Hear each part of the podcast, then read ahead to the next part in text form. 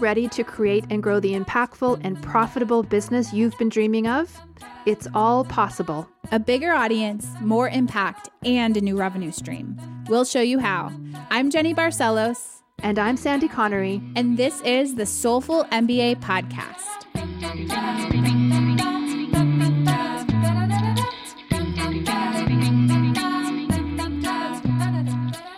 Everyone, and welcome to episode 10 of the Soulful MBA podcast. Today's episode is all about collaboration.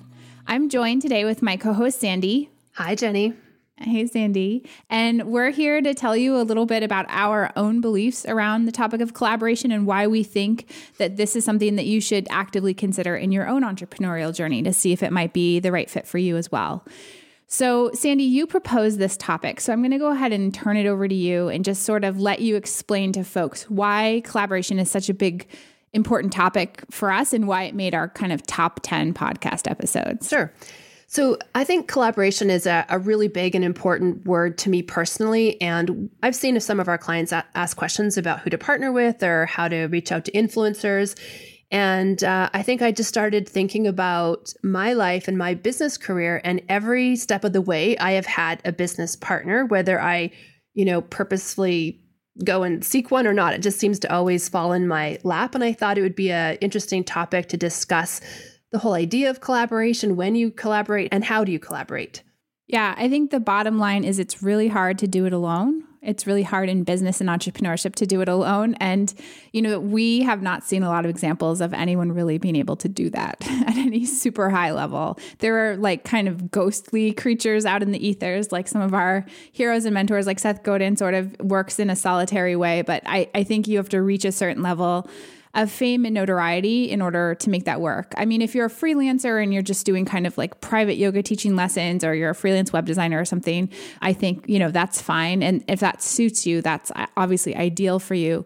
But if you're looking to grow something that can scale, you, I think, need to be at least open to the idea of collaborating on some level. So we're going to parse through this topic a bit today and, and talk about strategies that we found that have worked in terms of making us more successful as partners and as kind of people who run a team. And also, we're going to talk about kind of some examples that we've seen come up in our community with our clients and, and kind of give you our take on those situations. Mm-hmm. And Jenny, I wanted to say when researching this and thinking about this, I, I was thinking about like, who do I know that are really amazing female partners? That we can watch and to follow. And it is so hard to find. If you look at like Google and Apple and Microsoft and Yahoo, they're all started by male partners. And the mm-hmm. only ones I could find were Jessica Herrin and Blythe Harris, who own Stella and Dot, which is an enormous like $300 million jewelry company. And I I think I've mentioned them before. I really love what those two do, but they're a really great example. But it was really hard to find, you know, in that bigger kind of company level that any uh, anybody uh, doing what we're trying to do. Yeah, I think that's true. I, I think there are some reasons for that, partly because there are not a lot of females in those roles in general, mm-hmm. so the sample size is not very large. And I think also a lot of folks like us who were both working moms, right. we kind of work, we do this as well as we parent young children. I think, you know, convenience wise, it's sort of hard to match schedules with another another female in this age range who has a family just because we're super busy juggling a lot of things. Right. But I also think that's a huge advantage too, is that oh, yeah. as female partners, if your daughter is sick and we have a podcast scheduled, I don't get all mad about it, right? Like I completely yeah. understand and expect the reverse, yeah. right? Yep. So the flexibility of two female partners, I think, is really easy. And I think back to my male partners that I've had, business partners, and I, it's a little bit you know i think there's a little bit of less understanding with mm-hmm. when things like that because ultimately yeah. that child rearing and running a household falls on us which is a whole other topic but maybe we need to do that I podcast know, eventually too. Um, but i think to your point too like it's just so much more fun. I don't know yeah. how many more to- how many times that one of us have said something's happened, either good or bad, and one of us has gone, Oh my God, I can't imagine doing this by myself. You know, like the celebrations are so much more fun with someone else. And then, of course, when things are difficult, it's just easier to talk it through with somebody. Yeah, and I think, you know, the truth is is that none of us are great and perfect at everything. So we all have our unique skill sets and backgrounds and professions that we kind of bring to the table when we enter into entrepreneurship. And so to just to sort of assume that you're going to be able to do it all yourself is I, I don't know, it's a it's a little bit audacious and and often it, that doesn't really work well. So, for example, we can talk a little bit about some of our kind of very specific techniques that we use, Sandy. Mm-hmm. We have very different writing styles. Like copywriting is not something I'm very comfortable with, but I, I'm very comfortable with editing because I edited a like i don't know 1200 page textbook scientific textbook in, in, law school.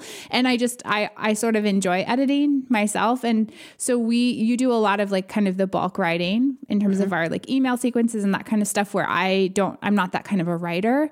And then i i go in and edit it. And sort of the finished product is what our clients see and what our community sees. And that's really usually both of us contributing in our own way. Right. And you know not everyone's going to have those same kind of workflows at all but like that's just one tiny example mm-hmm. and you know we have different levels of like technical skill and we have different levels of sort of introversion and extroversion in mm-hmm. terms of customer service and support like we have we balance each other and i think that's maybe one thing to think about when you're evaluating whether or not collaboration and partnership is right for you is to think about what are your skills and what are where are you sort of lacking or where where could you use some support mm-hmm. and that that's helpful to kind of tease out you know who might be a good partner or collaborator we often i think we often want to partner with our best friends because it would be fun yeah. to have a business together and i don't think that that's the a, a, great decision path to go along however when you and i started we didn't know that we had such complementary skill sets like that was there are so many little things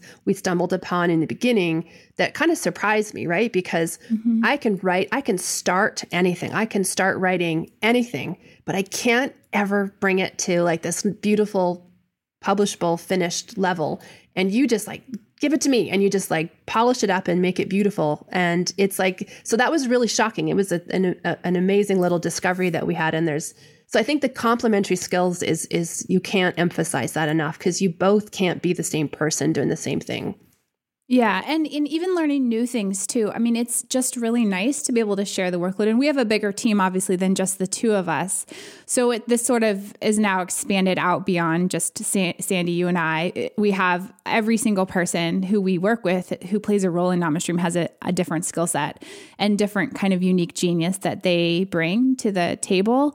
But I, I think, you know, as a leader, your role, my role has been to try to make sure that we're accounting for all of the needs that the company has and kind of finding the right folks, the right collaborators and talent to bring to those areas of expertise and focus. And you know nothing's perfect but that's that's become a huge part of my role. And i and i think that it also is helpful for me to be able to acknowledge my own weaknesses in that process. Because i think as founders as entrepreneurs or as b- small business owners as someone who, you know you're starting something and it is sort of like you're birthing it into the world and it's your baby to be able to share that with anyone else at any level i think is a bit tricky, especially at first, because you're giving up control. And, you know, people aren't going to do things exactly the way, same way that you mm-hmm. would. And Sa- Sandy, when I brought you into NamaStream, like the way that you did things was very different than the way that I did things. And I had to let adjust, go. let go, and just in in a way, just sort of give up complete control. And tr- because I trusted you, so even though you were doing things differently than I would have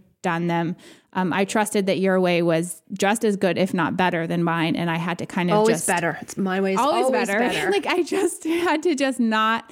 I had to distance myself from the parts of the company right. that I had turned over but that, to you. But that's a situation where you were the sole person, and then you brought a partner in, as opposed yeah. to us starting at the same time. Yeah. It might have you know might have been a little bit different, but but we took it very seriously. Like when we decided or started talking about it, we actually went and got coaching from a team to a team of coaches, so a partnership, coaches in partnership who coach others who want to go into partnerships. And it was kind of a, it's like getting married. It was like getting, yeah. you know, marriage counseling before that big day. And it brought up a lot of things like things that are going to trip you up or make sure you do this, or here's the traps that people fall into.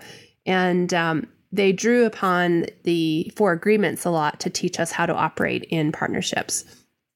Yeah, and we'll link to the Four Agreements, which is a really phenomenal book if you haven't read it. We'll use that as our joy for the week. But like for me, it's something that I feel like I need to reread or re listen to the audiobook version of that book every single year, just because there's so much wisdom in it. And maybe we should just go over the four agreements. And I would encourage anyone who is either bringing on a team or bringing on a partner, going into business with someone to take a look at this book. Um, even if you're just sort of like going into a uh, like Sandy said, like a marriage or that kind of relationship. It's it's really a gem it was written by someone named Don Miguel Ruiz, and he, he's sort of famous for having quoted, Death is not the biggest fear we have. Our biggest fear is taking the risk to be alive, the risk to be alive and express what we really are. And he wrote this book to sort of help people articulate their, their vision for their lives. Um, and the four agreements, they're really simple concepts. And I, I don't think like anyone can really disagree with any of these four precepts. But if you follow them and try to follow them, you realize that it's a little bit hard to actually follow them. So the first one is be impeccable with your word right? So that's if you tell someone you're going to do something, you actually have to do it, you have to follow through. The second one is don't take anything personally. This Which is hard. Really hard. Oh, you were going to say that. Yeah, it's hard. so hard. What do you mean and you didn't like my email? You didn't like my email I just wrote? I spent an hour on that email. We've had that exact conversation. yeah, I mean that one's hard. And I also am one of these highly sensitive people. Oh, I can um, play on that so And much. so there are lots of times and it's gotten less so over the last year, year and a half, but like there are lots of times where I think Sandy is I think you're so mad at me because you you like you didn't cushion whatever comment you were sending me in Slack with like happy emojis, right? And so I'm like Sandy hates me. Oh my god, Sandy hates me. I'm the worst person. And you're like I'm not mad at you. What are you talking about? And so anyway, now I like to joke about it because it gets you into such a. T- but now you get it. Like now it's I get it's it. funny. Yeah, it's funny. but it's it's a that's a hard lesson um, for some of us to learn. So don't take anything personally, right? Like there's probably a reason someone you're working with is talking to you a certain way or saying something in a certain way, and, and also customers. Oh, that's even Don't harder. take it personally from your customers, right? They are yeah, not always mad at you. Yeah, yeah. So somebody might have just had be having a bad day, right? Yep. And so, yeah, it's hard, and especially uh, on in online the online world and online business. Like we talk every day on Zoom or in our own platform or you know wherever, and off now on the phone because I have free calling to Canada. Thank you, T-Mobile. But we often talk through Slack or email, right? And that's really hard with tone. And our customers primarily talk with us via email. And so it's super hard to judge someone's tone. It's easy if someone's quickly writing a message, um, it's really easy to sort of not put in like, thank you, all the best. You know, like they just maybe just send you three sentences and they're not mad, but it's easy to interpret it as being mad. So, anyway, don't take it personally. That's rule number two. Rule number three is don't make assumptions. Again, a really hard thing to do. I think our culturally we're wired to make assumptions as sort of a quick way of thinking about something. We already kind of have it in our mind what's going on. And often this leads to extreme trouble within relationships. And the fourth one is always do your best again, like easier said than done. So I, I think like the lesson in terms of partnership related to these four agreements is that you you both or collaboration or team or whatever, you all agree to to live these four things to work these in these four pillars. And you also have to then acknowledge and sort of give people the benefit of the doubt that they are also doing that. So for example if someone is not if you think someone is not doing a good job you have to sort of give them the benefit of the doubt that they are doing their best. Anyway it's it's sort of something like i said to return to over and over again because it's really powerful and it's also really challenging to implement um, so I think the audiobook of the four agreements is really quite short. I think it's a couple of hours long. And of course, I'm an audiobook fiend, and especially if it's read by the author. And this one is not read by the author, but it's read by Peter Coyote, who's really wonderful yeah, actor. His voice, yeah. And his voice mm-hmm. is magical. So um, yeah, do yourself a give yourself a treat and go head on over to an audio bookstore like Audible. We are not sponsored by them, but you know, head on over there and download a copy for yourself. Yeah, no, I think it's it's powerful work, and and if you can read it in any new situation that comes to you, you can just sort of put it in different contexts, and it's always always valuable.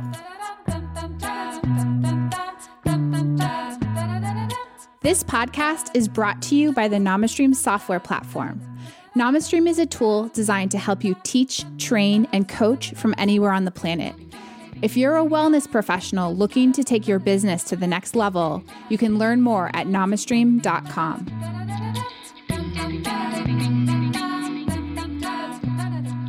We also, I think, should talk a little bit about personality type too. So, there are a lot of these personality tests out there and kind of ways to evaluate your own skills and your own you know qualities that you're best at. And i think it's worth worth also sort of diving into that. I know on myers-briggs i am an infj i have a problem with this already. Uh, you go finish I am the most rare one, and I don't even know what Sandy thinks about this. So I'm springing this on you, Sandy, in this conversation. Well, it's it's it's funny that you brought this up because I was I I have read this author for a number of years, and nobody else in the world I think knows who she is. But her name is Caroline Myss, M Y S S. It's kind of a different pronunciation than what it's spelled, and she does work in archetypes, and I can only think in archetypes now. And um, we've been in different programs together, and there's so many different personality tests and numbers and letters and um, letters. I, well, I F M R, like all, all I know, you know, and it's it doesn't true. mean anything to me. And I know we did one in um, that our course where we first met, and it was like I'm a number three and I'm a number one, and I was like, what? Oh yeah, I don't uh, even remember. Right, that. and they're all, and I just they don't mean anything to me because I have to go back and look. And anyway, Caroline Myss's work. Um, she d- works in archetypes and describes personalities in, in work in archetypes and so all of us have 12 and it's like the the mother and the nurturer and the saboteur and the and and the child. And and you're an advocate and i'm an athlete. And like and I see them in when I meet people. You actually know this? Yeah. Is this real? Yes. You've never told me this. I know. Well, I know because we never talked about it, and it's just that's why it's funny to me because I picked up Caroline's book last night because I I don't know uh-huh. I. I sometimes I forget the archetypes and I like to go back and look and I go, oh, that's what so and so. That's why she's like that. And anyway, I was going to tell you about this because I love this woman's work and her books are not like recent. I think their latest one is maybe three or four years old. But I just think that that is so much easier because I can tell you that I'm a nurturer and I am an athlete and I am a mother and a child. And we can live in and operate in higher or lower levels of each of those archetypes so each each archetype has a sort of positive and a negative right? And anyway i just would prefer if the whole world for my sake would switch to archetypes and not this these letters and numbers that i can never remember. But so maybe i should research these archetypes. Yeah, it sounds great. It i know exactly what awesome. you are. I know okay so tell me what i so tell me well, what there's I am, like Sandy. there's like actually this is why i was looking at it. Like there's a social advocate which you are which i am not and i think there's a part of you that's like the, a justice there's a like a, mm-hmm. a justice a lawyer in you and not for the you know work like just that like the, the fairness in the world and yeah. the, mm-hmm. and i have a nurturing side to me and i was reading this is what i wanted to tell you i was i was reading that like nurturers are like natural parents and they a, a, lot of females have that as an archetype but not necessarily. Just because you're female doesn't mean you're a natural nurturer.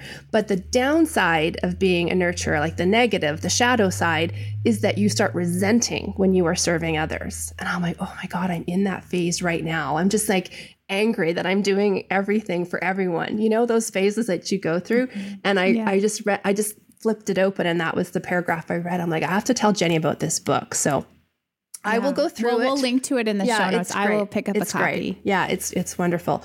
Um, anyway, that's a whole other aside that we didn't mean to get into. but it's important. It's important too. I mean, I think from regardless of what sort of tool you're using to figure out what your strengths are, or your archetype, or your Myers Briggs personality type, or whatever, I think it's really important to make sure that you have a diverse group of skills across your partnership or your team.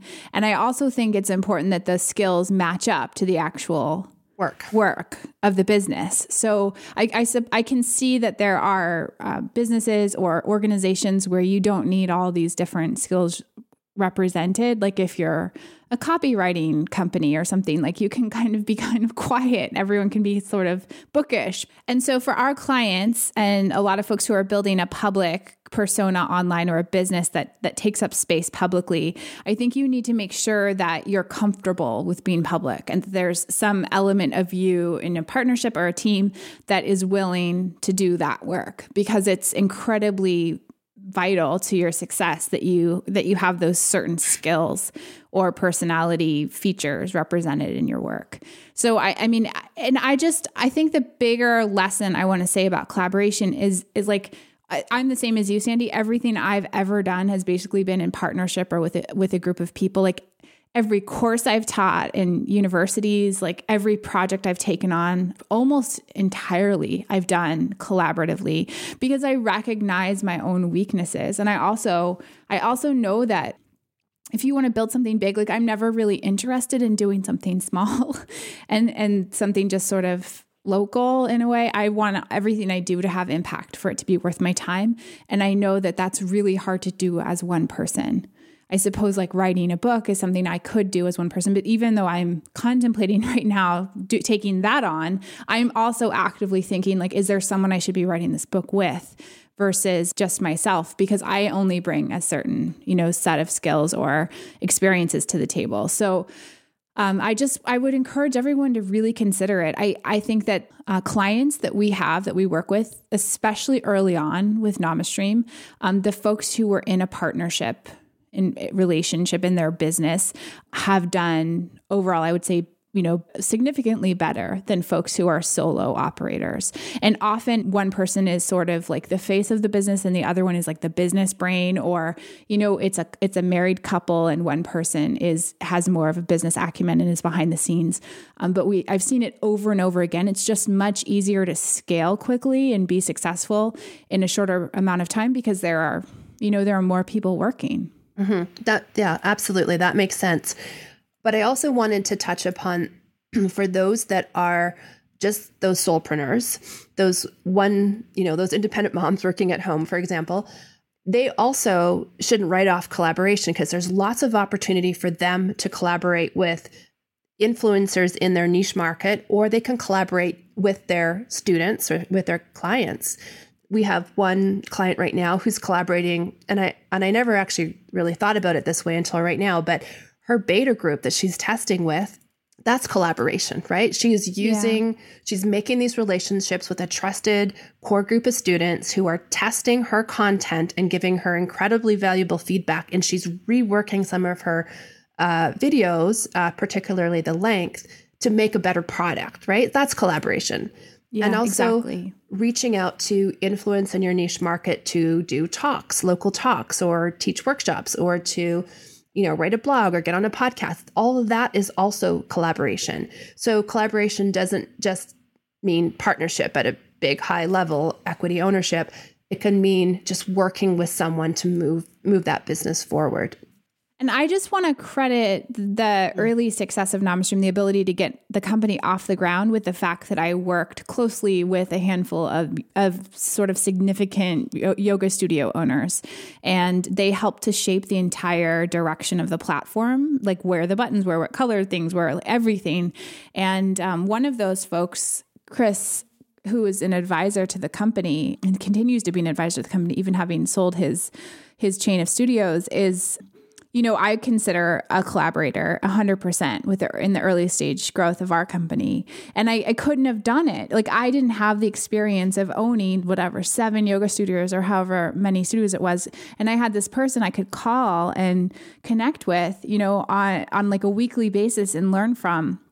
And it took, it takes sort of, I think, that ability to recognize your own weaknesses and and be open and humble about what you can learn from others in order to make what you're building even better. And I think yeah, what you're saying is exactly true, Sandy. Everyone who who creates a beta group for their signature products or their membership sites is doing the exact same thing. And I also think like if you're reaching out to other folks on social, if you're reaching out to other people on Instagram and writing guest blogs for other websites, like all of that is collaboration to some degree. And mm-hmm. I think that's that's kind of like the way the internet works. And and the more open you can be to that, I think you know the more quickly like i said you'll find success or more likely you'll that it's the more likely you'll be successful yeah and and i think the key to making those collaborations those collabos successful is to always be thinking not from your perspective what you can gain but instead what does that other person need?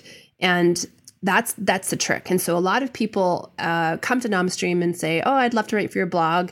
And there was a time when we were doing guest blogs but it wasn't all that successful because the what was submitted was typically about their business and had nothing to do wasn't really helping our customers and what they were expecting from us, except for one case, which is Caitlin King, who is an extremely important collaborator with NamaStream now, because she offered to help teach our teachers videography and video editing, which is, of course, what we need.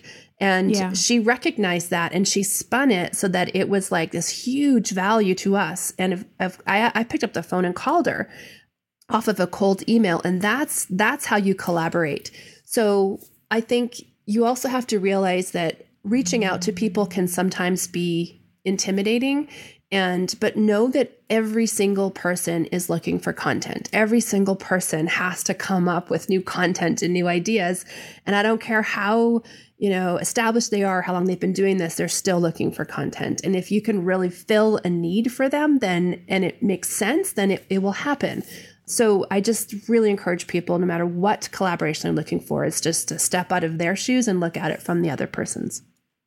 Yeah absolutely. And i'll, I'll just say like to take that one step further, that to me is so natural. Like it's hard for me to do the opposite. It's hard for me to think of like what can I get out of this person or what can I get out of this relationship? And I think that comes from having a background in kind of public service, the nonprofit world, and in in the academic of your world. Social advocate archetype. Okay, it's because of my archetype, but it's also because I've never like I would go into communities and do work, and I never expected those people to give me anything back, like p- even money, right? Like, because when you're externally funded, you can go and sort of freely give and serve um, in whatever capacity a given group or situation needs. And so to me, that's actually what's natural. And it's probably dysfunctional in the business world to think like that, but it's, it's actually completely natural for me. No, so I don't think that's dysfunctional at all. Yeah. I think it's needed. And, people yeah. but people don't I hope so. I really don't think people think like that naturally, Jenny. Like they just think about what they need.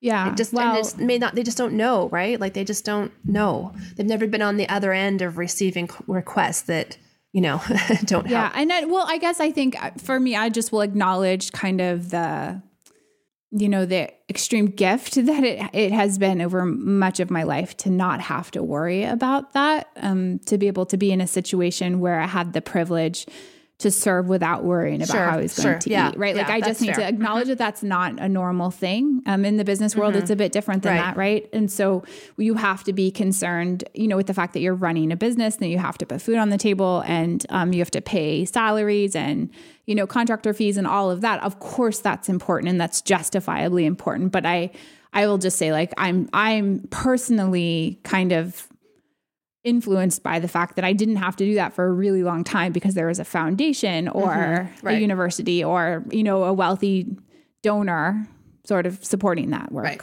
True. For what it's worth. Just a, an acknowledgement that that's actually not normal and I understand that. Okay, I think we should go ahead and wrap up. So, again, our joy for the week is the four agreements, and we'll put a link to that in the show notes, both the book copy of it and the audiobook read by Peter Coyote. who is phenomenal. And our hustle is just we're going to link to a couple of the platforms that our team actually uses to stay in touch every day. So we are huge like fans of Slack. For those of you that don't use Slack and you work in any kind of group environment, highly recommend that you go ahead and and get yourself a free Slack account. I think I'm looking at my Slack dashboard. I think I actually have like 14 different Slack accounts in there, which is also a little insane. A little insane. And then um, and then we use Asana to sort of project manage within our team too and that's that's they're different um, and I will encourage you just sort of to explore and see what might be best for you but we use a free plan for asana and we actually use a paid plan for slack now um, but we use the free plan for like a year and it was great and it was perfect and my favorite thing to do in Oh, slack no. which i think is is important when we're talking about collaboration and right. kind of team building Be nice to others. Team- Be nice to your partner. Be nice to your partner. I have to say this because I think when you're, like I said earlier, when you're communicating electronically, tone is really hard to convey and to understand. And so we use a lot of Giphy. We use we have an integration directly within our team Slack for NamaStream with Giphy, and we can just like backslash Giphy and type any word, and you will get a GIF. Like I can do backslash Giphy cat to Sandy, which she will hate, and it will send some sort of cat gift to, to her immediately, and it will be wonderful. And some of them are and I really send fun. back a glass of wine. Yeah, you, yeah, yeah, right? Yes. So this is ours. I think a lot of a lot of companies, a lot of teams do this. But for those of you who are who do not use Giphy, we just recommend it as a collaborative tool to sort of keep everyone happy and connected to each other. So It will lead it's to kind of success. silly, but it will lead to it's success. awesome. Yeah. So, anyway, thanks so much for listening to our podcast. If you like what you're hearing, we would love it if you could subscribe and leave a review, an honest review in iTunes. It would help get the podcast out to more folks. And without further ado, we'll see you next time. Bye bye, everybody. Bye.